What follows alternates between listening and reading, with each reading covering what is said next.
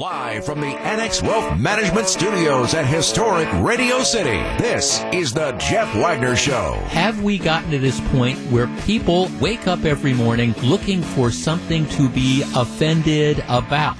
I live in this place called the real world, and I understand what is going to happen. Her story is, I was trying to scare him away. At the same time, she shot him point blank in the face. Okay, that's not exactly a warning shot. The AccuNet Mortgage Talk and Text line is open now. Give Jeff a call at eight five five, six one six, one six two zero. Coming up next, Squirrel. And now, W T M J's Jeff Wagner. And that is the new number that we use. Very good. Yeah, new number here, eight five five, six one six, one six two zero. Good afternoon, Wisconsin. Welcome to the show. Lots of stuff to talk about, including a follow-up on something that we discussed late last week. I um, I'm a fan of Mike McCarthy. Now, I think it was time for the Packers to move on. I mean, it's just that that, that ends up happening. You you can be the best coach in the world. You can be the best manager in the world. But there comes a time when, for whatever reasons, you know, it, it's just time to move on. And I think after thirteen seasons, that was the situation where McCarthy and the Packers were in. And, and I, I think the Packers did the right thing, but I don't think it reflects on Mike McCarthy's ability to be a coach. I think Mike McCarthy, you look at the years he spent in Green Bay, and incredibly successful years. Could you say maybe, you know, given Aaron Rodgers in his prime, they should have had more than one Super Bowl appearance? Yeah, you could say that. There, there's no question about it. And there were a couple years that were incredibly disappointing, but in all honesty, I don't know if that was McCarthy's fault as a coach as much as maybe Ted Thompson's failure as a general manager. I mean, you look back on some of those Packer teams that were so dominant, and you just wonder, gee, if Ted Thompson had gone out and did what the new general manager done, spent a little bit of money, instead of just saying we're going to build solely from the draft, and brought in a couple A-list free agents to bolster the defense or whatever, you wonder if maybe they could have gotten three or, or four Super Bowl appearances during that period. Now, we're never going to know, because that wasn't Ted Thompson's strategy. But I, I think Mike McCarthy did a very, very good job on, on with what he had. And again, I appreciate that people tend to wear out their welcomes. One of the reasons that college coaches a lot of times are able to spend year after year after year at their colleges is because the, the students come and go. You know, if you're in college, you're going to play for four years or maybe three years or whatever, and then you're going to move on. So there's always going to be this constant turnover. In the N F L, what happens is, especially for the stars, they're going to be there for a long time. And I think at some point in time, sometimes people kind of tune out. And that was my sense of what happened with, for example, Aaron Rodgers and Mike McCarthy, that after a while, they just, they They just kind of, Rodgers started tuning out McCarthy, you know, how you, and I get it. That That's just how it happens when people work together for lengthy periods of time.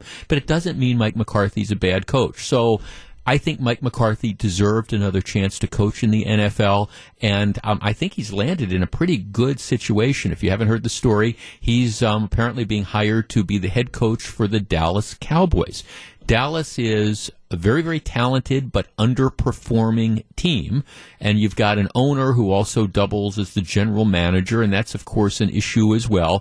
But they're willing to spend money. They're willing to bring in free agents. They've got a young quarterback who needs to be tutored. I think it's a good situation for Mike McCarthy, and I think it's better that he finds himself in that situation. Dallas, an eight and eight team, and maybe, you know, with a couple of the right moves, you can turn them into a playoff contender, as opposed to going to a Carolina, which is a hot mess, or a Cleveland, and with all due respect to my friends who are Cleveland Brown fans, I mean, Cleveland is has been a hot mess for years and years and years, and I, McCarthy's not really in a turnaround situation. So if it's true that he's going to go to the Dallas Cowboys, I, I think he's positioning himself to succeed.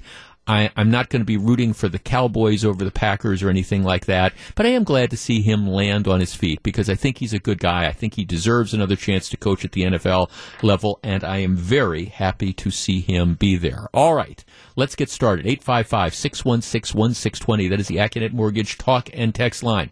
When we last spoke on Friday, we were still processing our reaction to the government missile strike, the U S government making the decision that it was going to take out an Iranian a bigwig, you know, one of their military masterminds who had over the last couple decades been responsible directly or indirectly for the deaths of hundreds of Americans, hundreds of Israelis, and was one of the, the leaders in, in spreading kind of global terrorism.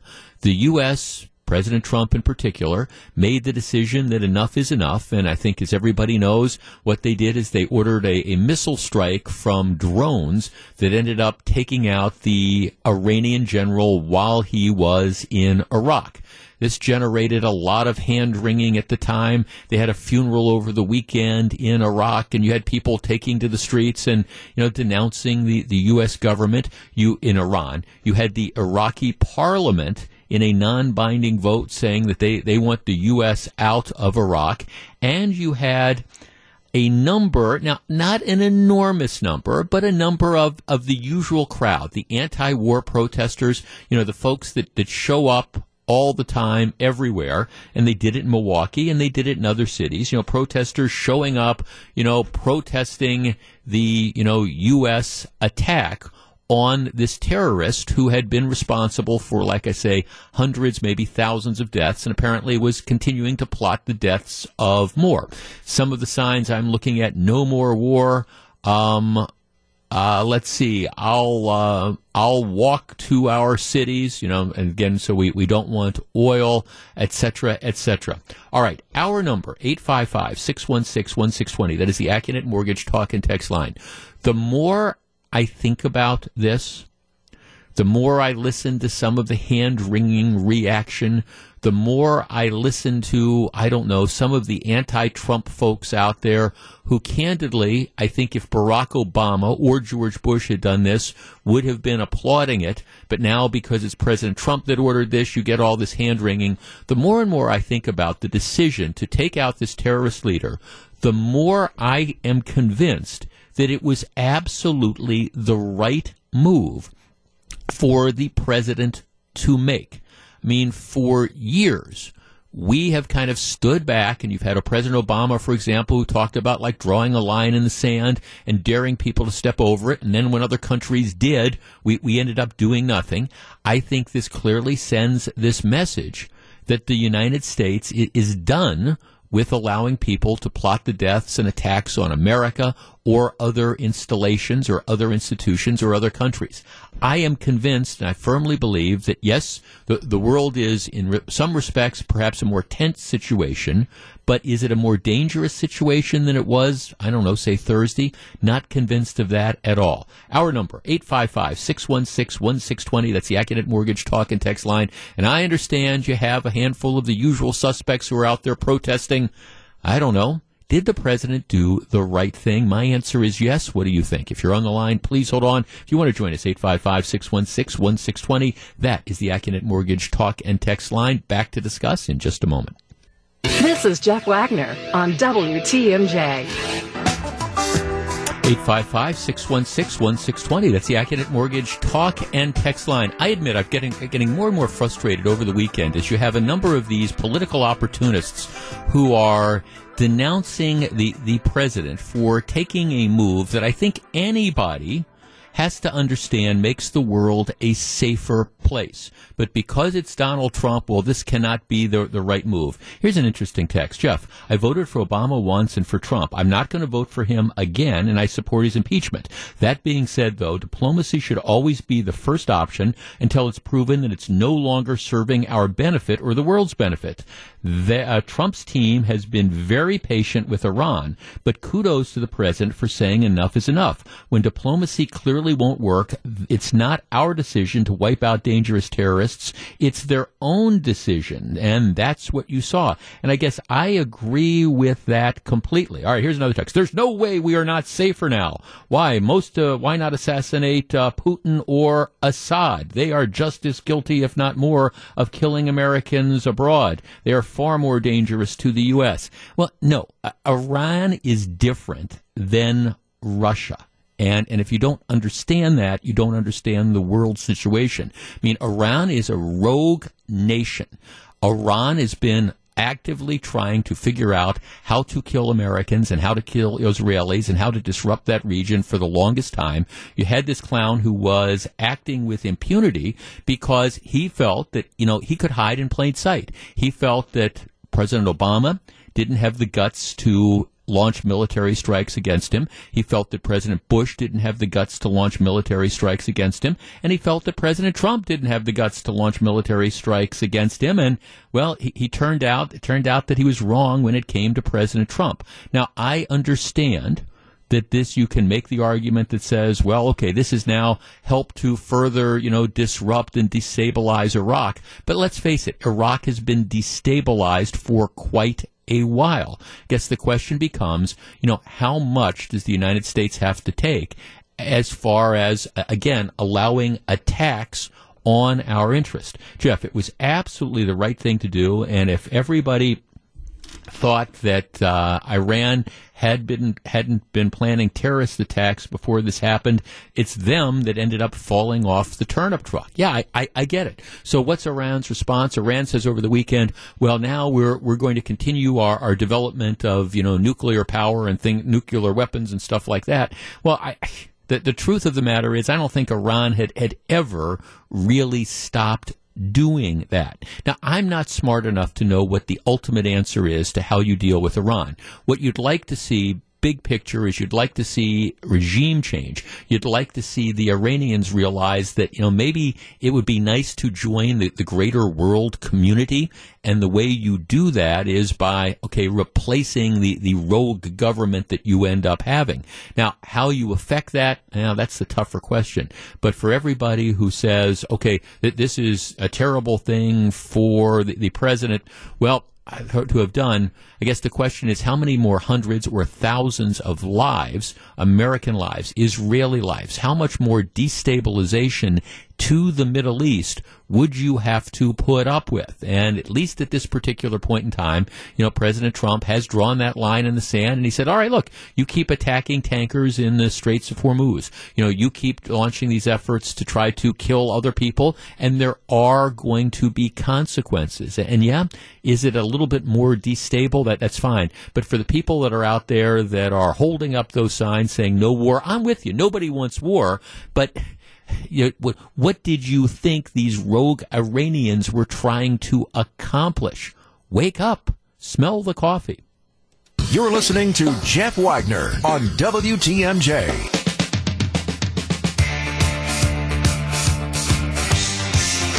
I also think the president is hitting the right tone in moving forward.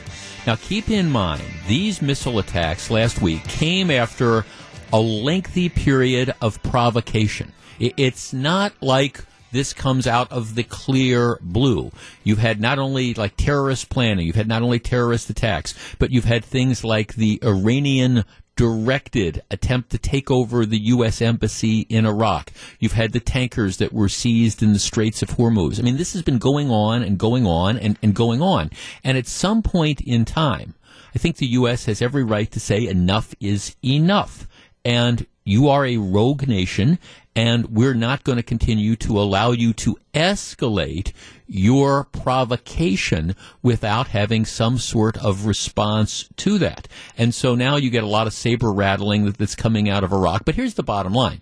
Iraq knows that it doesn't want to, I mean, Iran knows that it, it doesn't want to get into a shooting war with the United States. That that's that's something that you cannot win. And I'm not arguing for boots on the ground necessarily in, in Iran. I, I think, you know, you don't you don't get involved in that situation. But here's the bottom line. If Iran were to start to launch, you know, state-sponsored attacks on U S interests or on Tel Aviv or something like that, well, I, I think they need to understand that by ratcheting this up, there are consequences. And I'm one of these guys who just cringes a lot of times when the president sends out his tweets. I, I think the, the Trump presidency would be different if it weren't for a lot of these tweets. But, I mean, here, here's the tweet that came out yesterday or early this morning. Iran has been nothing but a problem for many years. Let this serve as a warning that if Iran strikes any Americans or American assets, we have targeted fifty-two Iranian sites representing the fifty-two American hostages taken by Iran many, many years ago. That would be the late seventies, at some very high, some at a very high level and important to Iran and the Iranian culture. And those targets in Iran itself will be hit very fast and very hard. The U S A wants no more threats.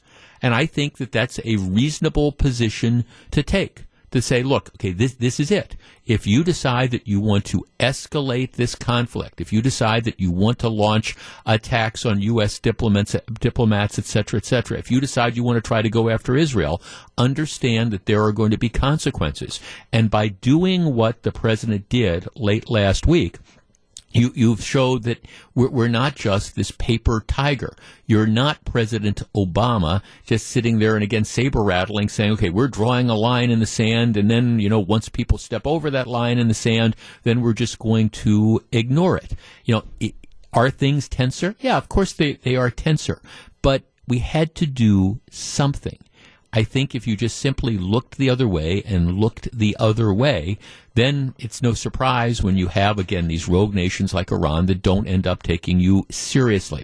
All right, when we come back after the news, the military intervention, the missile attack on Friday, has a lot of people wondering, gee, if we do get into a shooting war, and I don't think we're going to get into a shooting war, I, I just don't believe that, but, you know, who is going to staff that? And should we be looking at a return to the seventies? That is, is it time to bring back the draft? We're going to discuss that in just a couple moments. You're listening to Jeff Wagner on W T M J.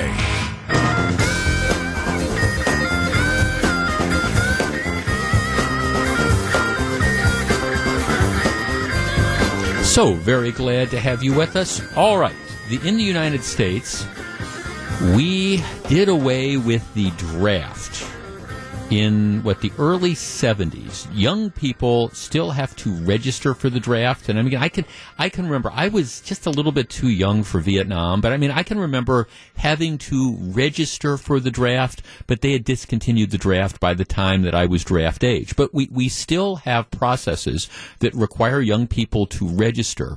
The, the plan would be, should the draft ever be reinstituted, they would, it's highly unlikely that eighteen or nineteen-year-olds would be drafted.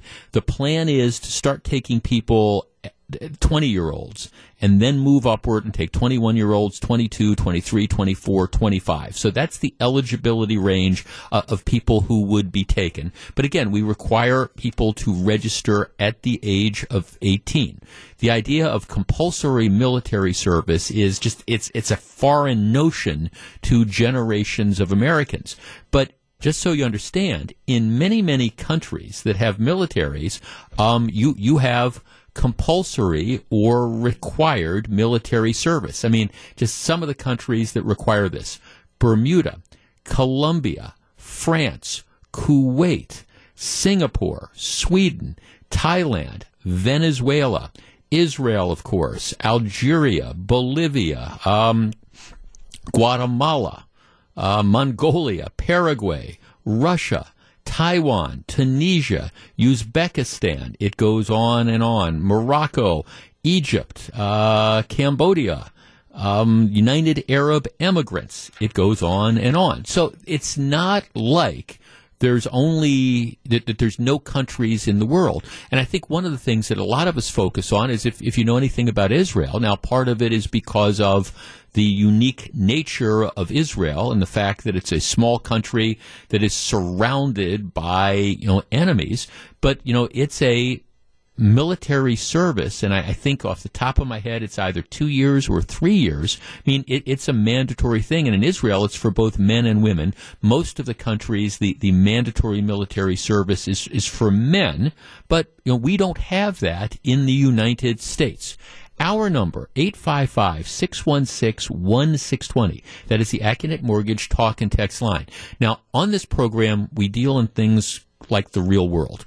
I understand that politically there is probably no support or very little support at all for reinstituting the draft. That's just the reality of it. And I don't think it's likely to happen in this country at all.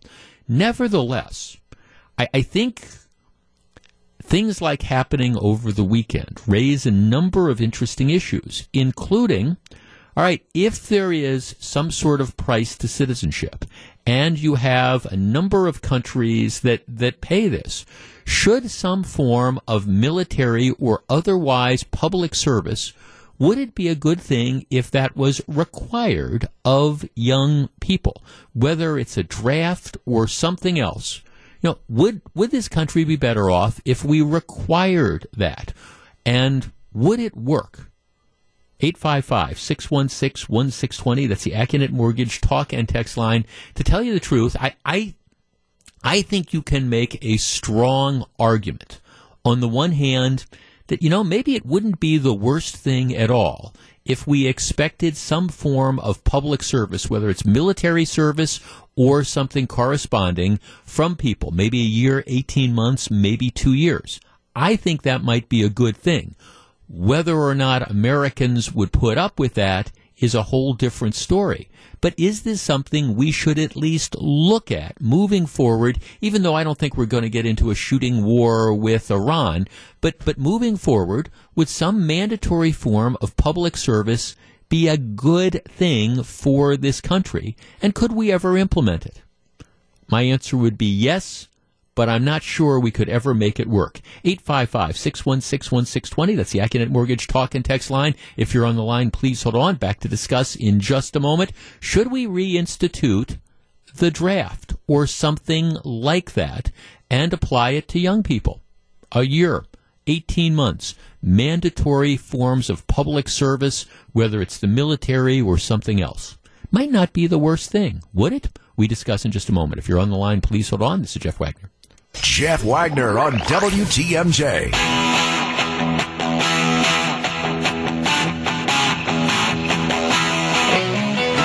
eight five five, six one six, one six two zero. That is the new AccuNet Mortgage talk and text line.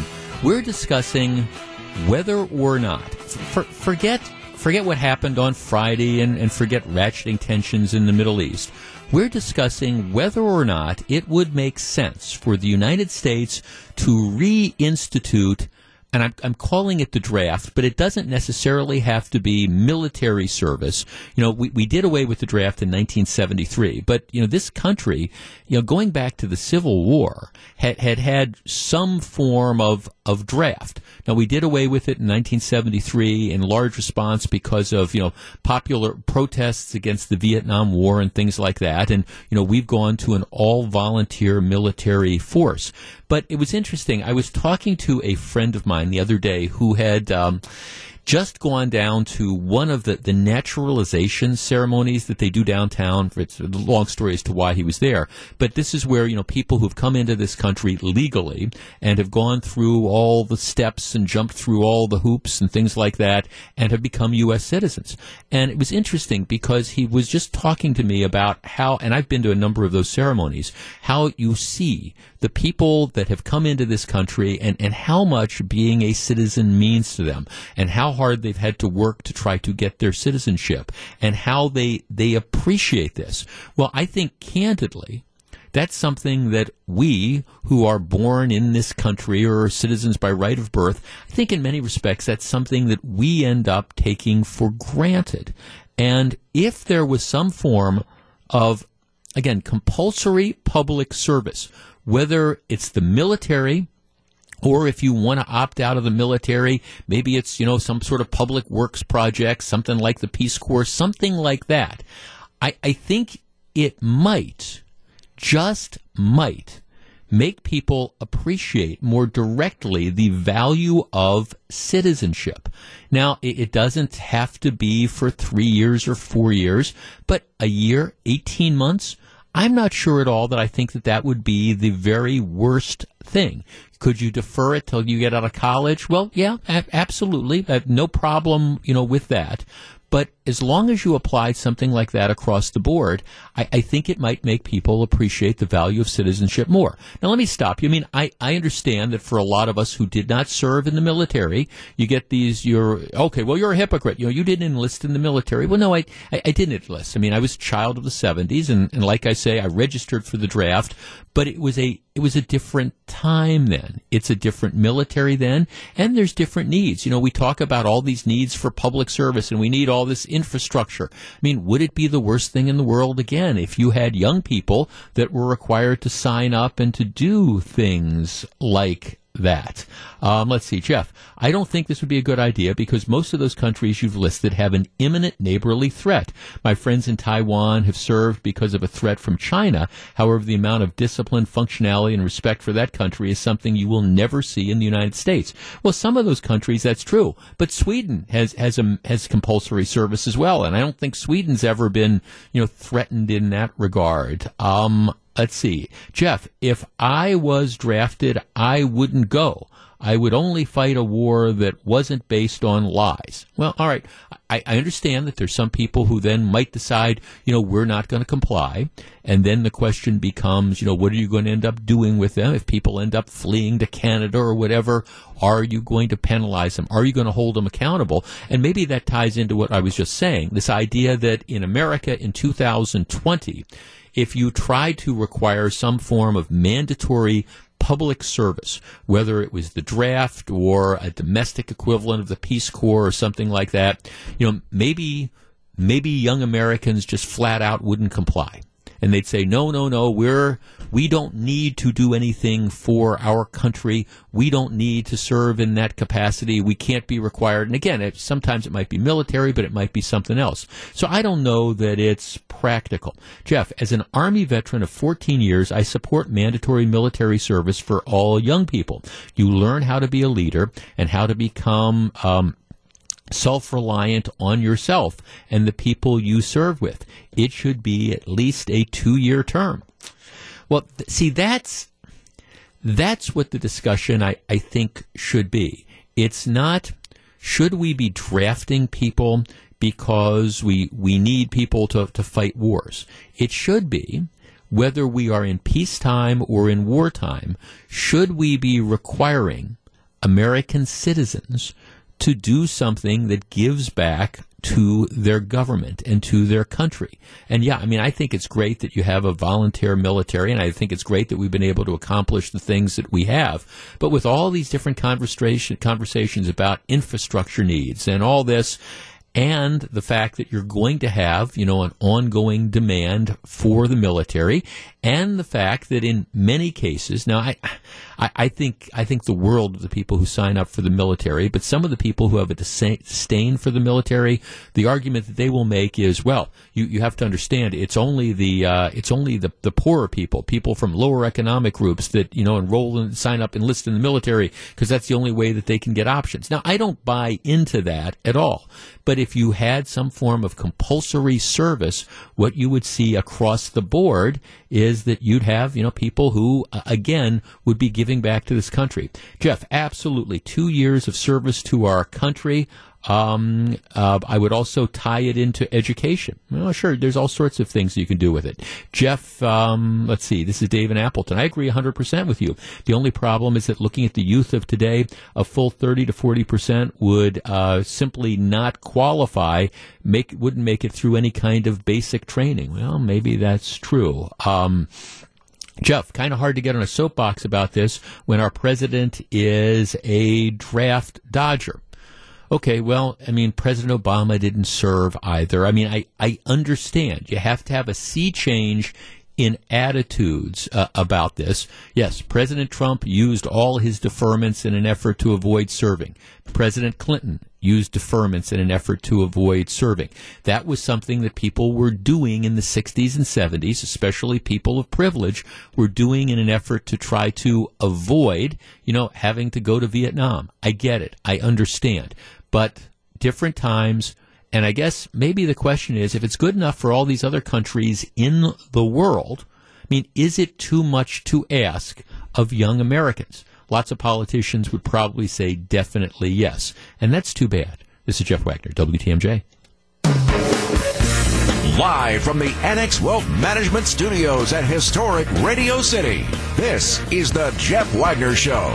And now, W T M J's Jeff Wagner. Remember when you were a kid, maybe what you wanted to do is you, you wanted to, let's say you had a, you're in high school and you had a ten thirty or eleven o'clock curfew. And what you wanted to do is you wanted to go to a dance or something, and you wanted, you wanted to get home at midnight. That's what you really wanted to do. But rather than just going and asking your parents, hey, I want to go to this dance and I want you to extend my curfew for an hour, rather than just doing that, you know, you, you came up with one of these complicated things. And maybe it started out with, hey, um, I, I'd really like to go to this dance, and then I'd like to stay over at my buddy Steve's place, and um, I, I'd, we'd like to spend the weekend there, and his parents are out of town. And your parents would say, no, you're not going over to your friend Steve's house. You're not going to be able to spend two days there, you know, when his parents are out of town. Oh, okay, well, well, how about I just get to spend um, Saturday night there? No, you're not going to be able to spend Saturday night at Steve's house when his parents are out of town. Okay, well, I, I, I tell you what, um, how about... How about I, I, I'm able to stay out till three o'clock in in the morning? It, would, would that be okay because we've got all these things? No, you're not going to be able to stay out till three o'clock in the morning. And you kind of wear them down. So finally, then you say, well, look, how about midnight so I can go to the dance? I, I'm not going to stay overnight, all that thing. How about midnight? And you, you've kind of worn down your parents, and your parents say, oh, okay, yeah, that, that that that's fine. I just don't want to have this argument. That that's fine. So by starting out with completely outrageous and unreasonable things, you ultimately are able to sound reasonable when you, you get what you wanted all along, which is, hey, you, you want your curfew extended till midnight, right? Politicians do this all the time. Great local example of that a couple years ago. Outgoing Milwaukee County Executive Chris Abley, he he wanted a wheel tax. Right? He wanted the wheel tax, so if you live in Milwaukee County and you have, for the privilege of owning a car, every car you register, Abley wanted you to pay sixty dollars. sixty dollars wheel tax. And, and people went, you know, absolutely bat ca- crap crazy about, you know, uh, sixty dollars wheel tax. Oh, that that's crazy. That's crazy. That, that that's crazy. So the county board comes along and says, tell you what, tell you what, we're, we're not going to support a sixty dollars wheel tax, thirty bucks. thirty bucks, and everybody says, oh, that's great, it, it's so reasonable. Well, okay, it's only reasonable in light of the fact that it's not sixty bucks. But everybody gets so worked up about sixty dollars that they don't think anything about the thirty dollars. The next thing you know, you've got this thirty dollars, you know, wheel tax year after year after year. It's the whole idea, again, of, of kind of Let, let's ask for the moon, let's shock people, and then we'll seem reasonable when we come back with other numbers. Well, that is exactly what is going on in the city of Milwaukee when it comes to the Milwaukee Public School System. Now, the Milwaukee Public School System has not asked taxpayers for a referendum for a number of years. Last time they did, it, it went down in flames. You know, these are the referendums where people in a district can decide to voluntarily spend more, increase people's property taxes, you know, for various purposes. And lots of school referendums across the state are passing, and that's fine. I'm a big believer in local control, and if a local community decides that they want to raise their property taxes, well, okay, that's that's the decision that they're making. Now, a couple months ago, you had M P S officials that went in front of this like task force referendum, and, and this is this was the story. They said, okay, well, here here's the deal. If if we want if we want a good education for our kids at M P S, we, we've got two scenarios. We've got a gold standard. Now, th- this gold standard education, which and everybody should want the gold standard education, would cost an additional six hundred forty million dollars a year. six hundred forty million dollars a year. What that would do is it would take the portion, if you live in the city of Milwaukee, it would take the portion of your property tax that goes to schools, and it would bump it from nine dollars and fifty-eight cents per one thousand dollars of assessed value to about twenty-two dollars and fifty cents. Okay, so this would increase, if you have a home assessed at three hundred thousand dollars, this would push your property tax bill from twenty-eight hundred bucks to sixty-seven hundred bucks, and that's just the portion that goes to the schools. That's on top of everything else. That's the gold standard. And then their plan B. Okay, okay, well, if you don't really care about the kids and you want plan B, plan B is three hundred nineteen million dollars a year. And that would, again, on a home assessed at three hundred thousand dollars, that would raise the school property tax portion of your bill from twenty-eight to forty-seven hundred. In other words, an extra two thousand dollars a year. But that's that's if you want kind of the second tier type of thing. So when these numbers came out, I mean, six hundred forty million, three hundred nineteen million, people's heads just absolutely exploded. Are you kidding? How can you do this to the property taxpayers? Well, all right, that's not the number that anybody settled on. That was just the number that they threw out so that people could get used to the idea. The question that is now going to be put to taxpayers on the April seventh ballot, it's not six hundred forty million dollars. It's not the gold standard. It's not the plan B, three hundred nineteen million dollars. It's eighty-seven million dollars. eighty-seven million dollars, which is substantially less than that. A home assessed at three hundred thousand dollars would pay about three thousand three hundred fifty dollars in the first year of the referendum, up from two thousand eight hundred seventy-four dollars. So your taxes would go up about five hundred dollars. If your house was assessed at one hundred fifty thousand dollars, the portion of your property taxes devoted to schools would go up about two hundred thirty bucks. So it's a much lower number. After floating these enormous pie in the sky, hey, can I spend the weekend at Steve's house? What they've clearly settled on it is, again, they're, they're hoping people are going to be just so relieved that they haven't come out with these incredibly huge numbers that they're going to jump at an eighty-seven million dollars referendum, increasing, again, property taxes on a home worth three hundred grand, increasing it about five hundred bucks, on a home worth one hundred fifty thousand dollars, increasing it about like two hundred fifty bucks. Our number, eight five five, six one six, one six two zero. That is the AccuNet Mortgage talk and text line. We were told if you want to have the gold standard for education, you need all this money. They've decided, okay, never mind that. We want eighty-seven million dollars. You should be glad we're only asking for eighty-seven million dollars. Is this strategy going to work? Will this referendum pass? I still have doubts. How about you? eight five five, six one six, one six two zero. That's the AccuNet Mortgage talk and text line. Will people in the city of Milwaukee vote to voluntarily increase their property taxes by hundreds, not thousands, but hundreds of dollars to funnel the money into M P S? I still have my doubts. What do you think? We discuss in just a moment. If you're on the line, please hold on. The new AccuNet Mortgage talk and text line, eight five five, six one six, one six two zero. Welcome back to Jeff Wagner on W T M J.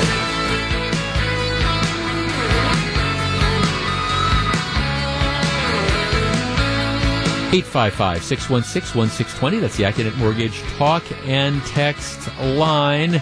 All right, a number of people are commenting, hey, the strategy M P S is using, it's the old uh, boiling a frog in a pot routine. Well, it, it ab- absolutely is. That That's the whole idea of if you got a pan of scalding water and you take a frog and you throw it in, the frog is going to jump out because the water's scalding. If you put the frog in a pan of warm water and you kind of like gradually turn up the heat, well, next thing you know, you got frog soup. You kind of sneak up on them. Well, that that's that is sort of the M P S strategy, and it, it, it played out because a few months ago you had the task force and you had the people at M P S that, look, if we care about a quality education, what we need is we need a six hundred seventeen million dollars referendum, and, and, and we we need to have that's going to increase people's property taxes by thousands of dollars. And then if, if you want the second tiered thing, well, that's three hundred nineteen million dollars, and that's going to increase your property taxes by a couple thousand dollars. So people were shocked. So now it seems reasonable when they come out and they say, well, you know, we, we, we've decided we don't want 600 two hundred plus. We don't want three hundred plus. We just want eighty-seven million. So instead of increasing your property taxes by thousands of dollars, we're going to increase your property taxes by hundreds of dollars. You should be relieved. You should be patting ourselves on the back. Well, my question is, and I, I think it's a very valid one. All right, well, if these, if the M P S was saying originally that in order to assure quality education for kids, you, you need six hundred million, or Plan B is three hundred million. What the heck's going on here? I, I mean, what what are you really going to do if eighty-seven million dollars isn't enough to substantially, you know, deal with the problems at, at M P S? Why would you go about and do something, you know, in a half-butted sort of way? I mean, is, is that is it going to make a difference or not? Now, I happen to be one of these people who believes firmly that the problems with M P S aren't going to be solved simply by throwing money at M P S. And if you look at the, the per pupil spending that M P S goes through, what you're going to find is, you know, when you compare it to a number of districts, you know, per pupil, it, it's not like the problems at M P S are caused by a lack of, of money. Now, you get some more money, all right, you share it with some of the teachers, all right, that, does that make it a little bit more attractive? Fine. But is that going to make it a significant difference?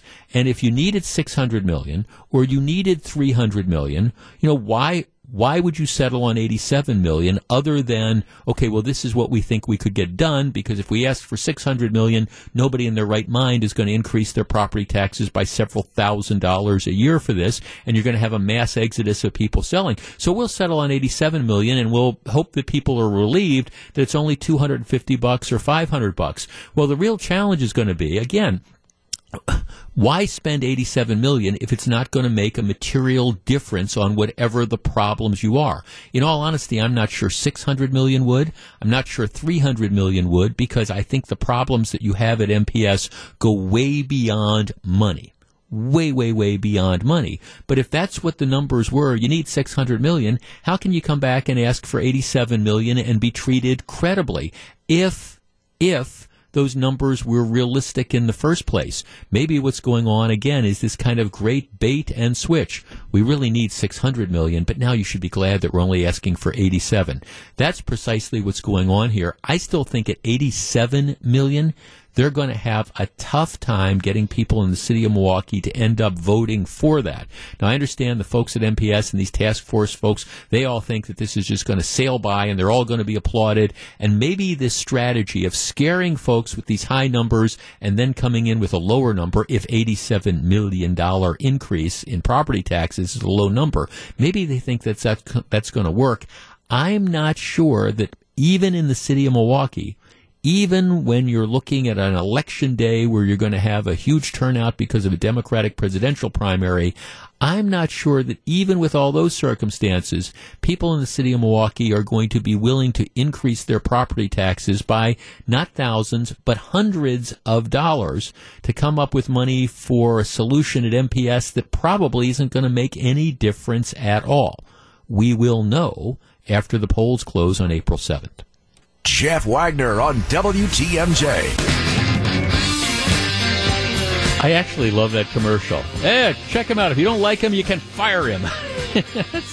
Hey, you got to kind of love that. Jeff, uh, good afternoon. M P S is so dysfunctional, I would not trust them with fifty cents. My wife is an M P S employee, I would not, and I would not know where to begin to tell you all the wasteful spending that goes on just because they have to use up all of their budget money that is there. Yeah, so you've got that. Jeff, that scenario laid out worked for me. Our house is assessed at right around one hundred fifty thousand dollars, and those one thousand dollars or two thousand dollars increases were insane.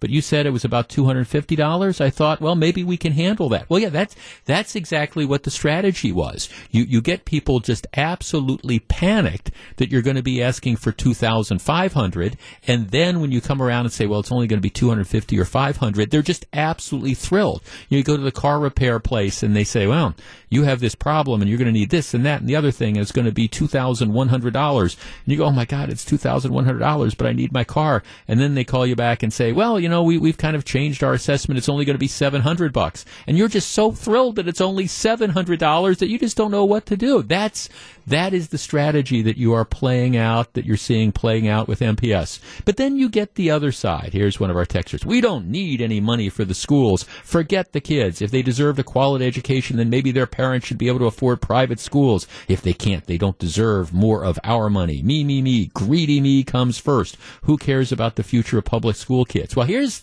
here is the problem, and that's the argument that you're going to have. But this idea that, okay, if we take more money and we throw it at a dysfunctional school system, that that's going to change. That the reason you have problems at M P S is because, well, there, there's not enough money. And if we get eighty-seven million dollars, well, then then that, that's going to solve the problem. Well, first of all, I think that that is naive. I understand that that's this kind of superficial idea that the reason that we, we have educational problems is there's not enough money. But if you look at all the per-pupil spending, the reality is, like I say, we, we spend a whole bunch of money. But if that is the argument, if that's the argument that we, we need to just spend more money, we, we, we, we've got to educate the kids, then then why not go all in? If you have the M P S administrators, if they say, okay, what we need to do for a gold standard education, we need six hundred forty million dollars or whatever that number was, well, then why only ask for eighty-seven? I mean, if, if that's really the case, go make the case that this is it, that if we get an extra couple thousand dollars apiece from those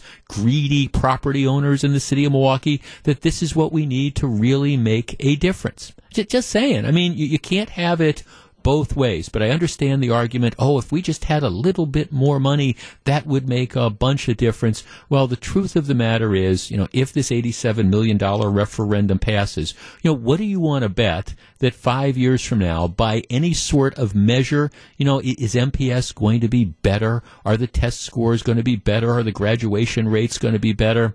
Well, okay, maybe you think so. But again, if that's your attitude, my advice would be, again, kind of tuck your shoulder when you fall off the turnip truck so you don't get hurt. All right, Cudahy, one of my favorite stupid criminal stories of the day. Now, I, I've, I've, when I was a prosecutor, there were some criminals who were incredibly, they were sophisticated. You had to work hard to catch them. They were clever. And then there was what we would call the low-hanging fruit, you know, like the, the moron criminals. All right, this falls in, Elizabeth Melissa Barkley, to the, the latter category. Three teens, Melissa, cited for egging cars in Cudahy. Okay. All right. Mm-hmm. Three sixteen-year-olds in Cudahy were caught. Uh, were caught. The three teens were issued municipal tickets um, for disorderly conduct after they were found throwing eggs at cars around Cudahy on December fourteenth.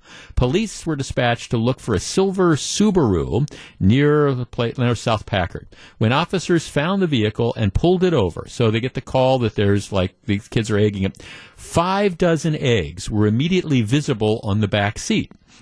While all three occupants admitted to throwing at least two eggs apiece at parked cars, the teens also thought they'd already gone through a dozen eggs before they were pulled over. Police found this car covered with egg. Police found another car covered with egg, et cetera, et cetera. So you, you've got the, the criminals, these kids, who are driving around throwing eggs at cars, but they, they've also got a huge stockpile of eggs in the car. Well, they can't deny it. Well, you would think not. You know, right. You're, well, I, I don't know. We were... We We were hungry. We were going to somebody's house to make a whole bunch of scrambled eggs or something. Yeah, yeah, omelets, right, exactly.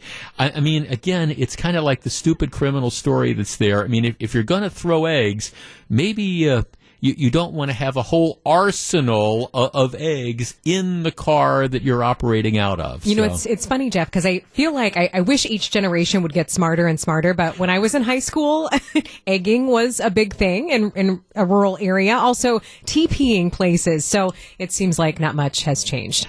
Um, yeah. That, right? That, like... that, right. Yeah, that's, that, yeah, I mean, uh, well, I mean, at least they're not throwing rocks or, or things okay. like that. But again, this is, you know, and you had that, that serious story that, mm-hmm. that's around that, that we're reporting today, but you had the kids that were throwing snowballs at the car. Now, we, oh, yes. you know, we live in a world where, you know, people carry guns, uh, legally and illegally. And you had that story about the kids that were throwing car, uh, the twelve and thirteen year old, I think, yes, that were mm-hmm. throwing snowballs, snowballs at a car.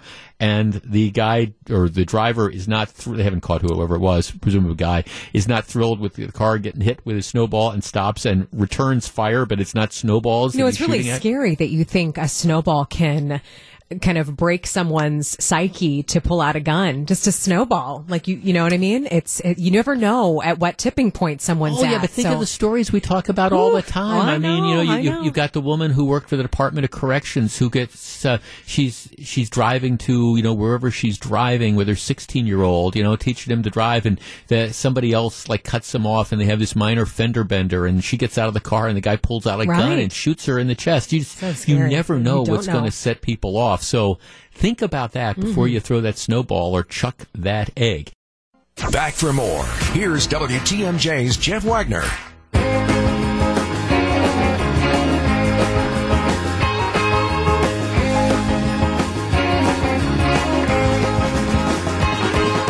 This is Jeff Wagner. So very glad to have you with us in Wisconsin. When you go to vote for the last number of elections, you have to show up. You have to, and let's assume for the sake of argument that you are registered. This isn't one where you're doing same-day registration, but you're you're on the voter rolls, and you're voting where you voted before. So it's it's nothing new. The requirement is that you still have to present a, a piece of photo identification. You have to have a driver's license or a passport or some other form of I D to prove that it is actually you when you walk up and you say to the poll worker, this is who I am, this is my address, there is my I D. Now, we've been through a number of elections in Wisconsin that have had this requirement. And just like when we first brought concealed carry to the state, there were some people that were out there that were predicting, oh, this is going to be the end of the world. It's going to be like the wild, wild west. It doesn't matter that forty-eight of the fifty states already have some form of concealed carry.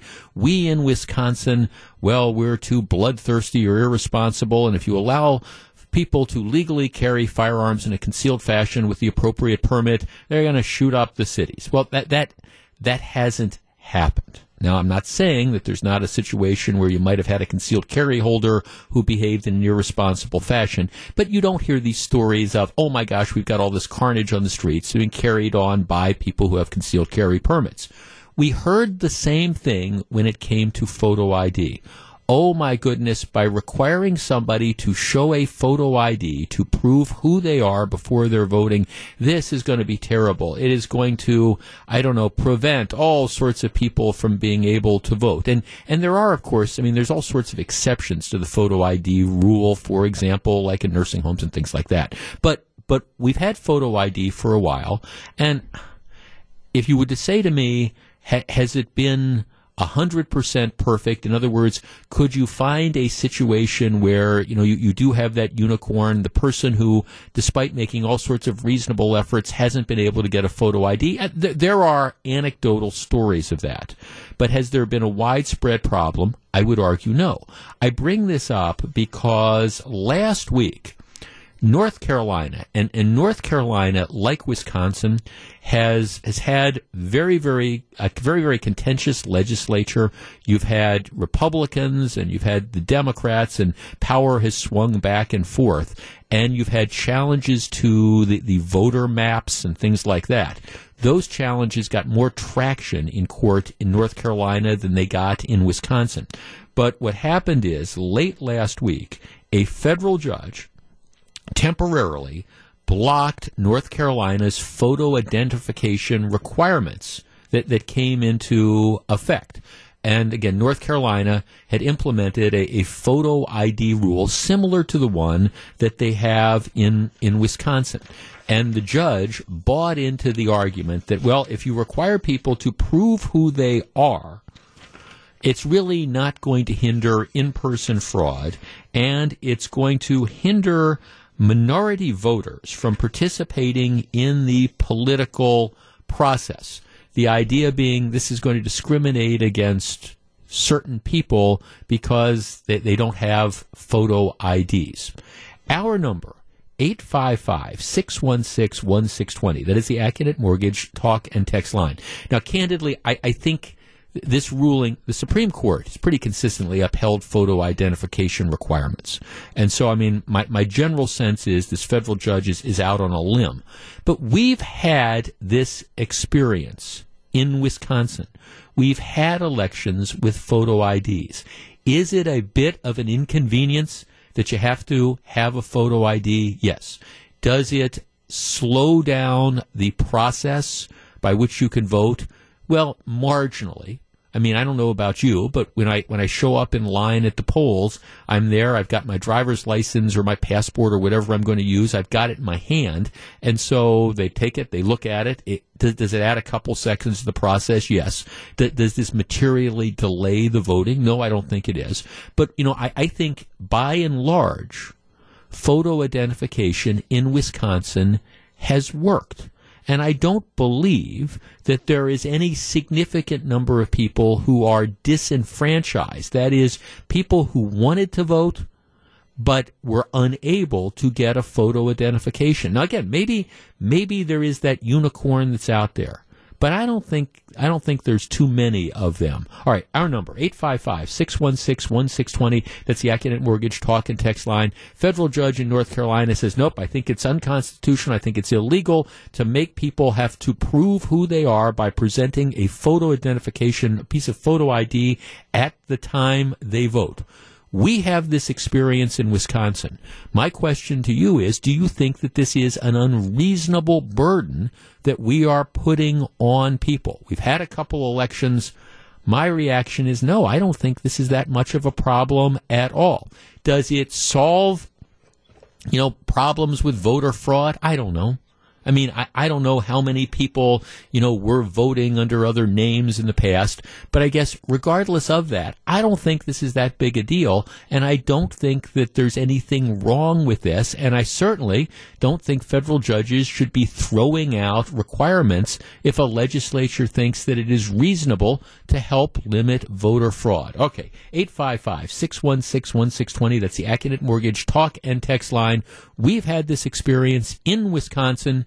Is it unreasonable, unreasonable to expect people to prove who they are by producing some form of photo I D? I think our system has worked pretty well. We discuss in just a moment. If you're on the line, please hold on. This is Jeff Wagner. Welcome back to Jeff Wagner on W T M J.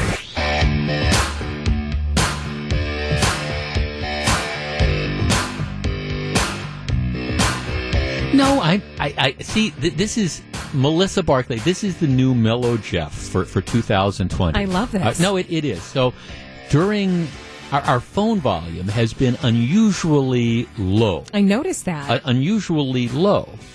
And I, I'm wondering, I mean, what, what's what's going on? And our, our head engineer, Scotty Pfeiffer, who is, does just does a great job, walks in and says, okay, it, Uh, and let's see, one of the things, now, by way of background, yeah. we, we got rid of the old the seven ninety-nine line. Number. Don't even bring that up. Yeah, yeah okay. Right? We, don't bring I, it I don't even, we got rid of it because yeah. it, it was old technology and we weren't going to service this at all and stuff like that. So we went to this new new this new line and changed over and all that stuff. Mm-hmm. And, and so apparently, like, the, the phones haven't been working for hours. Um, the, the text line does, but the phones... It's so, ironic, isn't it? It they're, they're, I, a little huh. irony there. Irony. That's a good word. Okay, mm-hmm. Ironic. Okay, you know, but but see, you know, ten, ten years ago, fifteen years ago, the, the old Jeff would have been, what do you mean the phones aren't working, et cetera, et cetera, you know, and then, uh, and but the new Jeff is, that's okay. Like cool as a cucumber. Absolutely. All right, well, that that's no fine. No sweat. I'm, I'm sure they'll, you know, everybody's working hard on trying to get it fixed, and they'll fix it as quickly as they can, and I've got all sorts of stuff to talk about. But if you've been trying to call and you haven't been able to, to get through... Um, it, it's because the, the phone lines haven't been working. Now, the text line does work. I've been reading text and stuff here, mm-hmm. but the phone lines haven't been working. Now, it does make it interesting to do a radio talk show when... Okay, it's only me that can talk, but that's all right. It's just, I, I mean, I'm I'm I'm mellow. I'm I'm relaxed on this type of stuff. It's a new year, new you. It is the it's it's, it's a new year. It's a new me. It's all good. Good. And I said the folks at Verizon are working hard, and our engineer people, engineering people are working yeah. hard, and I'm yeah. glad we put in this new system that was supposed to avoid things like this from happening. Irony, but, Jeff. Irony. Yeah. Okay, that's that's that's the word for two thousand twenty. It's going to be ironic. All right. So we were talking, at least I was talking, about the, uh, the the the photo I D requirement in this federal judge's uh, position.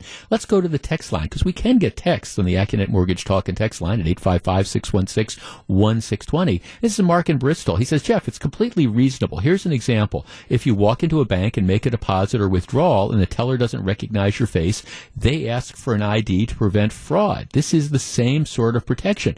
Yeah, actually, even even if they do recognize your face, I mean, that's, I mean, the bank I used to go to, I went in regularly. People knew who I was, but I they would routinely they would routinely ask for a driver's license to verify your identity. It's just it's just how it works. Um, I, the idea that this is disenfranchising huge chunks of voters. Like I say, I, I accept the basic premise that there might be somebody somewhere who, through all sorts of diligent efforts, hasn't been able to get a photo I D. But that person's the unicorn. And rather than being concerned about, gee, the fact that that person, you know, doesn't have an I D, maybe the bigger concern is, because that person doesn't have an I D, they can't participate in so many aspects of American life. What we should be doing is we should be doing ways to figure out how that person can get an I D, so they can walk into the bank and they can cash a check, and so they can buy that train ticket, or so they can take out a book at the public library, or whatever else you need, because you need a photo I D to participate in American society. This is Jeff Wagner. Live from the Annex Wealth Management Studios at historic Radio City, this is the Jeff Wagner Show. And now, W T M J's Jeff Wagner. So, Melissa, during the break, I became curious, because if you're just tuning in, our our, our brand new spanking AccuNet Mortgage Talk and Text line, it is not working, you know? So, I, I, actually, my, I, I said to my producer, I said to Groves, producing the show today and always, okay, will you let me know if it starts working? And he said, well, the, the phone line, so people start calling in. I said, well, no, I'm, I'm not going to I'm not going to give out the phone number and try to solicit calls if if it doesn't work. Um, but I, I called it. I was kind of figuring, okay, what, what happened? So if you were to dial that number, it rings twice, and then you get this tinny recorded message that says, all circuits are busy. Oh, Please no. try your call again. Oh, no. So I'm told that Verizon is working on that, and that, that's absolutely fine. Our, our text line actually does still work, so eight five five, six one six, one six two zero. But it's nice to know that, because I had these two really, really good caller-driven topics. But the only way they work is, you know, we, we, we've gotten full phone lines and all that stuff. So I guess I'm better off probably saving those till tomorrow. I would save think? those, yeah. yeah. I'm glad you called in. That's nice to know what people are hearing, right? Well, right, exactly. Mm-hmm. It, it's it's like that, because there's nothing... There's nothing more frustrating than, than, you know, you, it's kind of like you plunge in all the stuff on the computer, yeah, and then you hit that send, and then it just, it doesn't go through, or whatever that could be. All right. So, so that's good it. idea. Yeah. That, that's it. But they'll, we're, we're working on it. Or actually the folks at Verizon are working on it, and our engineers are all over the folks at Verizon. And that's a very good thing. Hey, tonight, um, if you are a student of history, or a student or fan of Wisconsin politics, there's a, a documentary that's debuting on P B S, and I, I want to—I have not seen it, but I am—I'm going to be watching it. Matter of fact, I want to make sure I didn't miss it, and because I have the attention span of a fruit fly, fly from time to time, I, I don't know. I mean, I, I'll know, like, there'll be these shows on, and then I'll forget about them. Well, in this case, I, I, I want to make sure I saw it, so I, I actually I set the D V R to make sure it picks it up. Um, there is a documentary on uh, Wisconsin Public Television tonight. It's called McCarthy, and it's part of the like the P B S American Experience um, program. And um, this is going to be, apparently it's a two-hour broadcast, which they describe it as being like a deep dive into the life of, of Joseph McCarthy. I think everybody knows Senator Joseph McCarthy, originally from Appleton, who became kind of the the, the face of the the whole, you know, are you a communist movement in, in the nineteen fifties? And, you know, you had Joseph McCarthy, who, who claimed it came to fame by making the speech in West Virginia where he waved around this piece of paper saying, I've got the names of, you know, all these people who work in the State Department, and, you know, they're they're communists. They're known communists working for the State Department.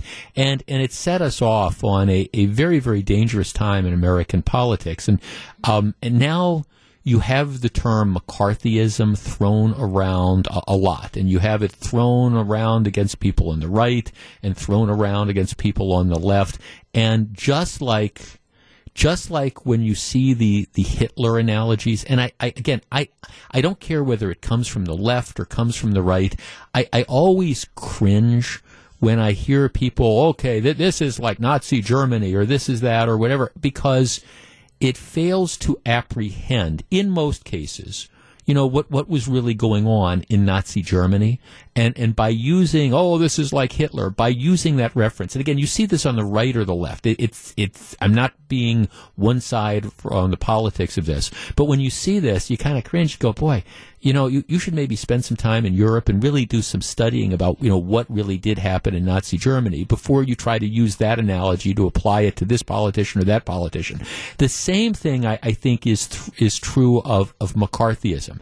I do think there is a, a new sort of McCarthyism that is emerging as part of our, what's the, what do they call it, the cancel culture.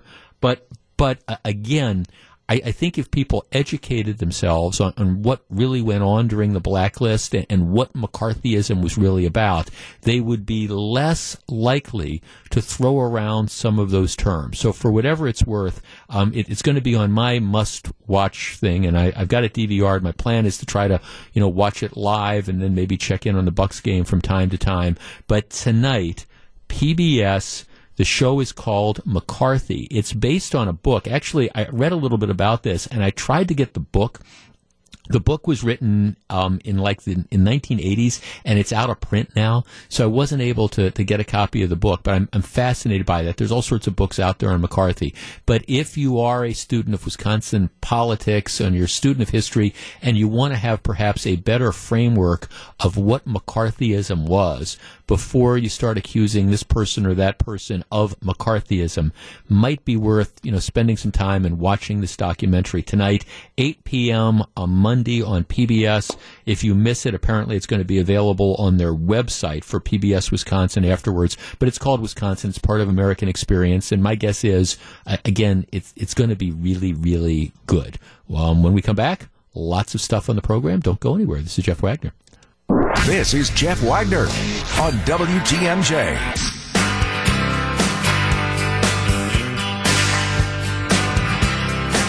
So very glad to have you with us. forty degrees outside. forty degrees outside in the beginning of January. Well, how cool is that? Okay, and, and by cool I mean how great is that? You know, plus what you're starting to see is if you look at the, the long-term forecast, and I understand if you're if you're one of those folks that just absolutely loves the bitter cold weather and you love snow and all those type of things, you look at the long-term forecast and it, it might be a little bit disappointing to you. Um, I'm not one of those folks, and I understand you live in Wisconsin, and when you live in Wisconsin, what you're going to see is uh, you, you have to expect winter. I get it. That's that's all okay, that you're going to end up getting winter. But to me, you know, the quicker we are, the sooner we get to spring, the better it's going to be. And interestingly, if you look at the ten-day forecast, and again, it's it's tough to figure, you know, out what exactly that's going to mean, but if you look at the ten-day forecast, and things can change now, you know, you go out, and this takes you to the middle of the month, because what today is January sixth, so you take the ten-day forecast, that takes you to the middle of the month, and what you'll find is there there's no... There's no blizzards on the horizon. There's no, you know, um, well, I'm looking at the temperature, the predicted temperatures through um, a week from Wednesday, which would be January fifteenth, and the high temperatures for most of those days are above freezing, um, including...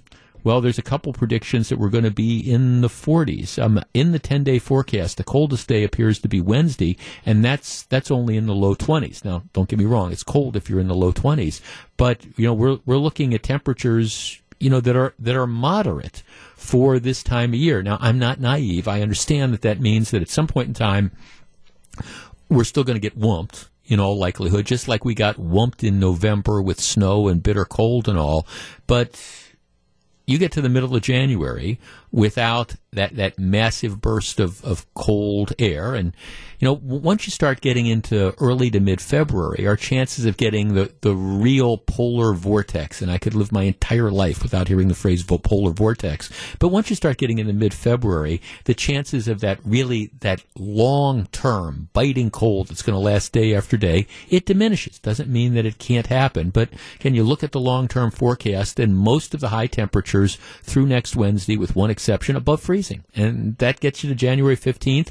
The winter solstice was December twenty-first, so the daylight hours are starting to it gradually gradually it's staying light longer, and that's all a good thing. And we're We're, we're kind of heading towards spring. Pitchers and catchers report in, you know, but about a month and a half or so.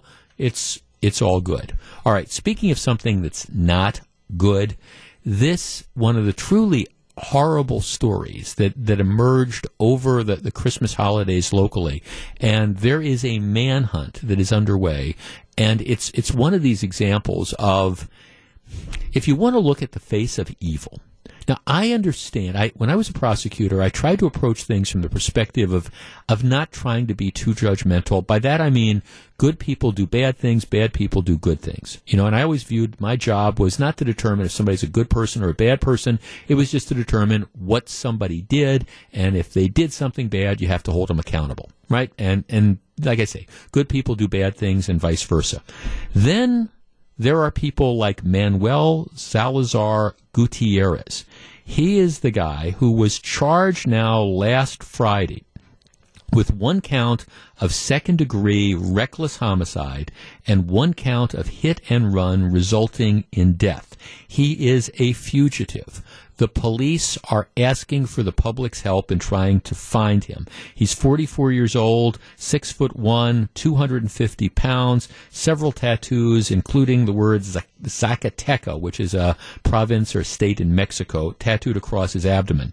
This is the guy who they believe, he's now been charged with the death of thirty-six-year-old Jamie Hansen.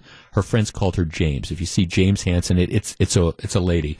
She was the the bartender who was walking her dog uh, near How- on Howell Avenue in Bayview about eight fifteen at night on Christmas Eve, when a car, it was a Jeep, driven by this Manuel Salazar Gutierrez, went up on the sidewalk, hit and killed her. Well, they've issued the criminal complaint now, and it's just, it, it's one of those things that if you weren't angry enough about this, you read the details of this, and it drives you, you know, absolutely, it drives you crazy that there's somebody out there driving that would do this. Based on the investigation, police determined the vehicle was heading southbound on Howell, went up on a sidewalk, hit Miz Hansen, knocked over a light pole, went back on the road, leaving a trail of fluid as it fled. All right, um, cameras that they had up on some of the area businesses showed a Jeep S U V with a ladder attached to it speeding southbound on Howell after traveling south on the sidewalk for about one hundred feet, which is the length of two houses and yards. Um, the vehicle, after it hits Miz Hansen, hits, knocks over this light pole, drags the light pole about twenty yards while it's getting on the road, back on the road. Never stops, never slows down. At some point in time, they've got a witness who sees this character, the Salazar Gutierrez, get out of the Jeep, adjust the ladder that is attached on the roof, and get back in the car, drive off, traveling on the wrong side of the road. I mean, it's just... It's just mind-boggling, number one, that this happened, and number two, that, that somebody w- would just have such a conscious disregard for human life. According to the complaint, um, apparently there, there's a guy, they found a guy who claimed to employ Salazar Gutierrez. Um, he identified the red S U V as his own, and the vehicle involving in the crash as belonging to Salazar Gutierrez, because they, they'd seen the two cars together. Apparently the story was they went to a liquor store in one vehicle. Salazar Gutierrez bought tequila, got into a Jeep, and drove away home. They found fingerprints that matched his, uh, located on the vehicle that they later found abandoned in the alley. But here's what you have happen. It's Christmas Eve. You have one of these losers who, uh, again, I don't know if he's drunk or not, probably, but you don't know, doesn't matter, drives up on the sidewalk, hits and kills this woman and one of the two dogs she was walking, slams into a light pole, drags the light pole down the street for like twenty yards, then gets out, adjusts the ladder at the top of his truck, drives down the wrong side of the road, flees, abandoned the car, and now the guy is a fugitive. You know, we don't know where he is. I don't know anything about the guy's immigration status, whether he was a citizen or a Mexican national or whatever. Don't know any of that. But now he has been in hiding, and this happened on Christmas Eve. Hopefully there is somebody somewhere who has some sense of a conscience, because there's somebody who knows where this creep is. They're, they're just, that's the reality. Somebody knows where this creep is. And you would think that there's, I mean, this is one of these examples of, of, you know, the golden rule. Do unto others as you would expect them done unto, as, as you would have them do unto you. All right, this is one of those deals. I mean, if this, if this was your wife, this was your sister, this was your friend who was killed like that, you know, would, wouldn't you want the person who did that brought to justice? There are people who know where this guy is, or have a pretty good idea of where this guy is. And it's not only shameful that he did what he did and fled, but it's also shameful that the people who know where he is are not coming forward and are not cooperating with authorities. They will find him at some point in time, somewhere in some little hidey hole, and he will be brought to justice, and hopefully he will spend the rest of his life behind bars. But this is one of these aggravating sort of situations where you go, boy, the more the, the details you read about this, the more you understand what a monster this guy must have been, to not only have done what he did, but then to hide. And, and it's okay. I mean, everybody makes mistakes. Maybe, like I say, he was drunk. Maybe he panicked, whatever. But to hide, to flee, that's unconscionable. And anybody that is harboring him or helping him, they should be ashamed of themselves. Back with more in just a minute. Jeff Wagner on W T M J.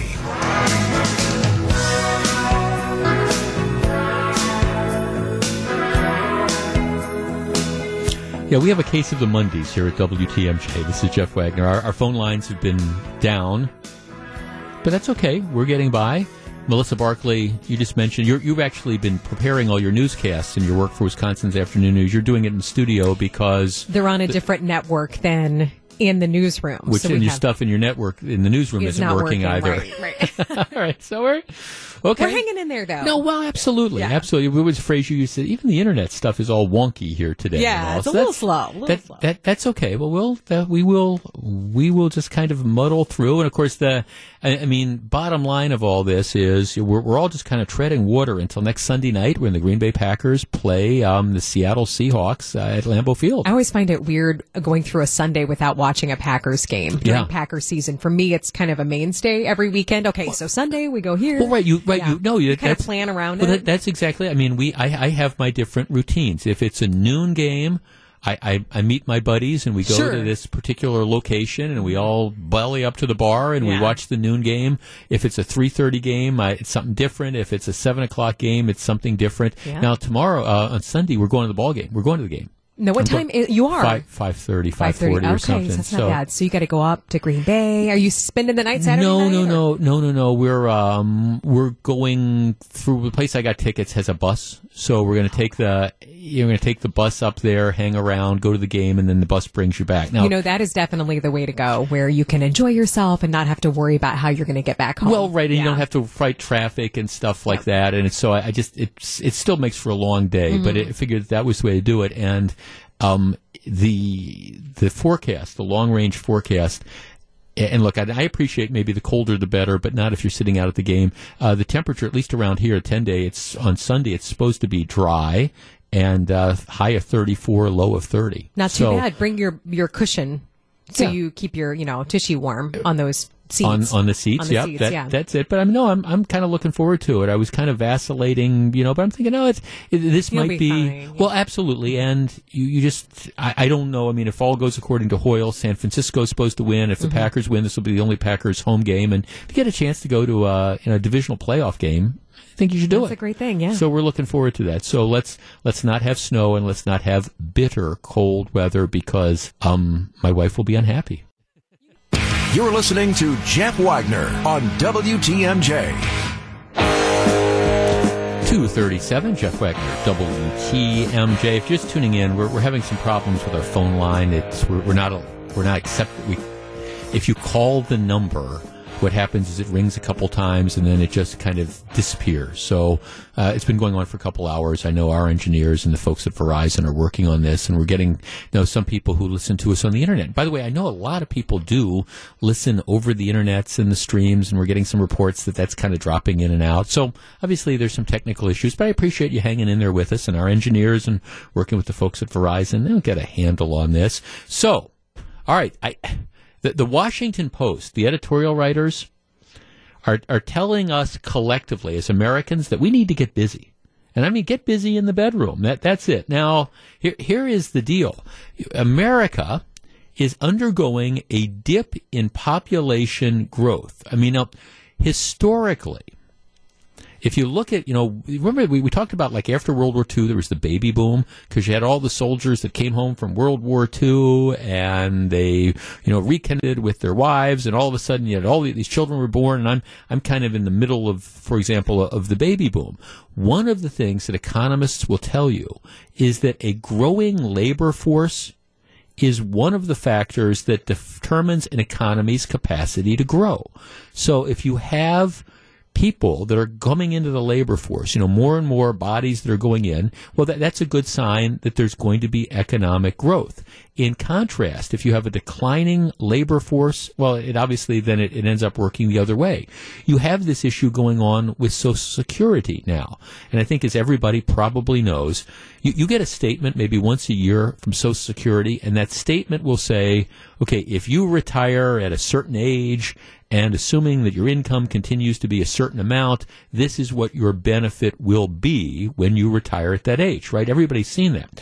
But if maybe there's some, still some people who don't know this, but it's not like a savings account. It's not like there is an account that the government has under your name that has all the money that you've put in over the years.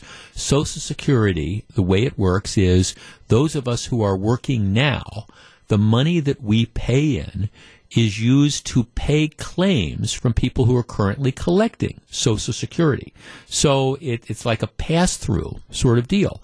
And there's extra left over. Well, what's happening is because more people are retiring and living longer and claiming benefits, what you're starting to see is younger people, well, they're... It's pretty soon what's going to happen is Social Security is going to be running a, a deficit. Now, that doesn't mean Social Security is going to go bankrupt in the immediate future, but long term, if you have people living longer and more people filing claims and you have fewer and fewer people paying in, long term you, you've got a, a problem. And that's just one of the many issues that comes with declining population. Okay, so here's the, the deal. The Census Bureau has just come out with new numbers. The U S population grew only six point seven percent in the past decade. That is the slowest ten-year rate since the census began in seventeen ninety. So percentage-wise, our population growth the last decade was lower than it has been any time since seventeen ninety. Plus, all living members of the baby boom generation will have turned sixty-five by twenty thirteen. And eighteen, let's round up to twenty percent of the country, will be at least that age. So what you're seeing is that we're getting older collectively as a, as a country, and what's happening is, you know, the younger people aren't, we're not having as many kids. So it's interesting because you don't have the natural increase in population that you would expect what you're seeing is that um, if you believe this basic premise that, you know, for an economy to grow, you need more and more people coming into it, we're we're not seeing those those numbers. So unchecked, these various trends mean less economic growth and maybe diminished ability to support the larger number of people who are going to be retiring. So there is one solution, and that solution is what we need to do is we need to increase the birth rate. We need to get more people into this country. We need to have people having more kids. Now, you can do it through other ways as well by increasing immigration and stuff like that, and that's always a factor. But it always starts with, like I say, more kids. So bottom line of that is I think people just collectively, husbands, wives, you need to get busier. Gru, you know, just... Melissa, last night, you know, I, my wife and I, we went out to dinner with Gru and soon-to-be Missus Gru, had a wonderful meal. And, you know, I so that that's the bottom line. I mean, that, that look, the, the having kids ship has sailed for me, but, you know, he is the future. We need him to be, you know, taking care of we the business. We need more little Grooves. We need more little Grooves. He almost Absolutely. Cringed when I said that. we, we need more of them because, again, I, I need somebody that's going to be paying for my Social Security in my elder years. You know, it's stuff. Interesting that you say that because I think, you know, maybe there are a lot of younger people out there that would like to, but perhaps they're strapped with student loans, and that's a huge problem as well. Trying to, you know, think about the future and thinking about how are they going to afford children, stuff like that. So well, or delaying maybe they, the decision. Or delaying the decision. Well, you do wonder because, like I say, th- this was kind of staggering that this this last decade was the the lowest percentage increase in U S population growth, you know, since seventeen ninety. Yeah. You know, again, it's percentage, not raw numbers, but it does tell you that there's some demographic changes going on. I also think. I, I also think people are making decisions to, for example, get married and start families later. And I understand you don't have to be married to start a family, but I'm still kind of a traditionalist sort of guy. I, I think I think you know, you're right about that. You know, there, there there was a time where you had a lot of people that were getting married right out of high school, and you know, and, and you'd start off and and, and you'd be having kids in your early twenties. Mm-hmm. I know fewer and fewer. I know people who are married and, and are having kids, but they're holding off that. Um, until a little bit later in life. You know, and it's interesting, um, you know, I know women in their forties that are having children, early forties, yeah. But yeah, I mean, that's, it's the, the demographic, like you said, is changing, and I do think people are waiting till they're older. Right, for whatever that reason is. But the bottom line is, um, you know, the, the, these numbers are out there, so, you know, for, for younger people out there, you know, married, committed relationships, get busy, have kids. The rest of us are depending on you.